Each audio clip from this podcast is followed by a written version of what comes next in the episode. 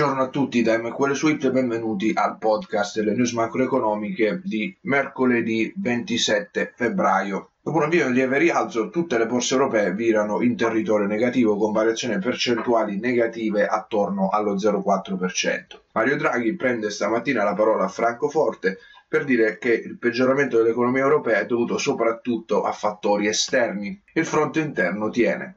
Poche per il momento le indicazioni aggiuntive sui finanziamenti straordinari annunciati all'inizio del mese, Draghi si dice ottimista sul raggiungimento degli obiettivi sull'inflazione. La Banca Centrale ha a disposizione un ampio ventaglio di strumenti per perseguire i termini del suo mandato.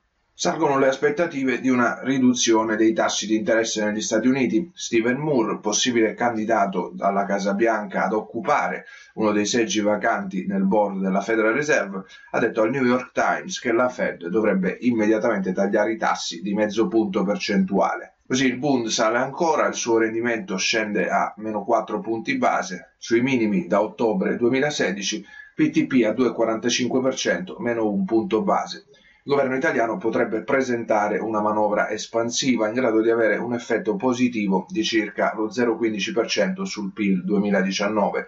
Si parla sui giornali di un abbassamento della tassa sugli utili delle società e agevolazioni fiscali sui marchi.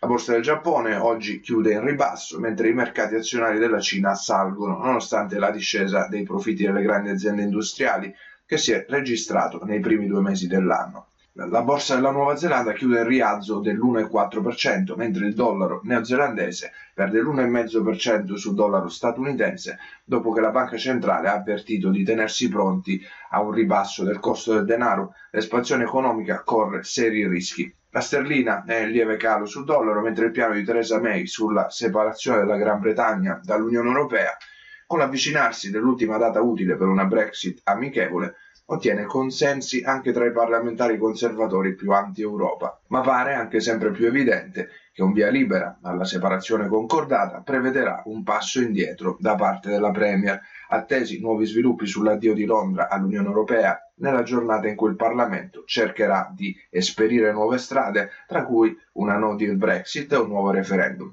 per cercare di orientare il governo sulla Brexit. In giornata inoltre la Premier Theresa May potrebbe annunciare la data delle proprie dimissioni nella speranza di ottenere il sostegno all'accordo di divorzio con l'Unione Europea già respinto due volte. Intanto a Strasburgo si discutono i risultati dell'ultimo vertice europeo sulla Brexit.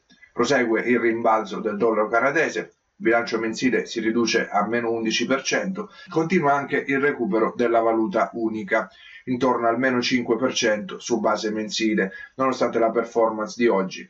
Acquisti sulle valute difensive, yen e franco svizzero occupano le prime due posizioni della griglia index mensile con guadagni del 6,9 e del 4,9%. Per questo report macroeconomico è tutto, vi ringrazio per l'attenzione, vi do appuntamento al rapporto di fine giornata di questa sera, nel frattempo vi auguro buon trading dal team di MQL Suite.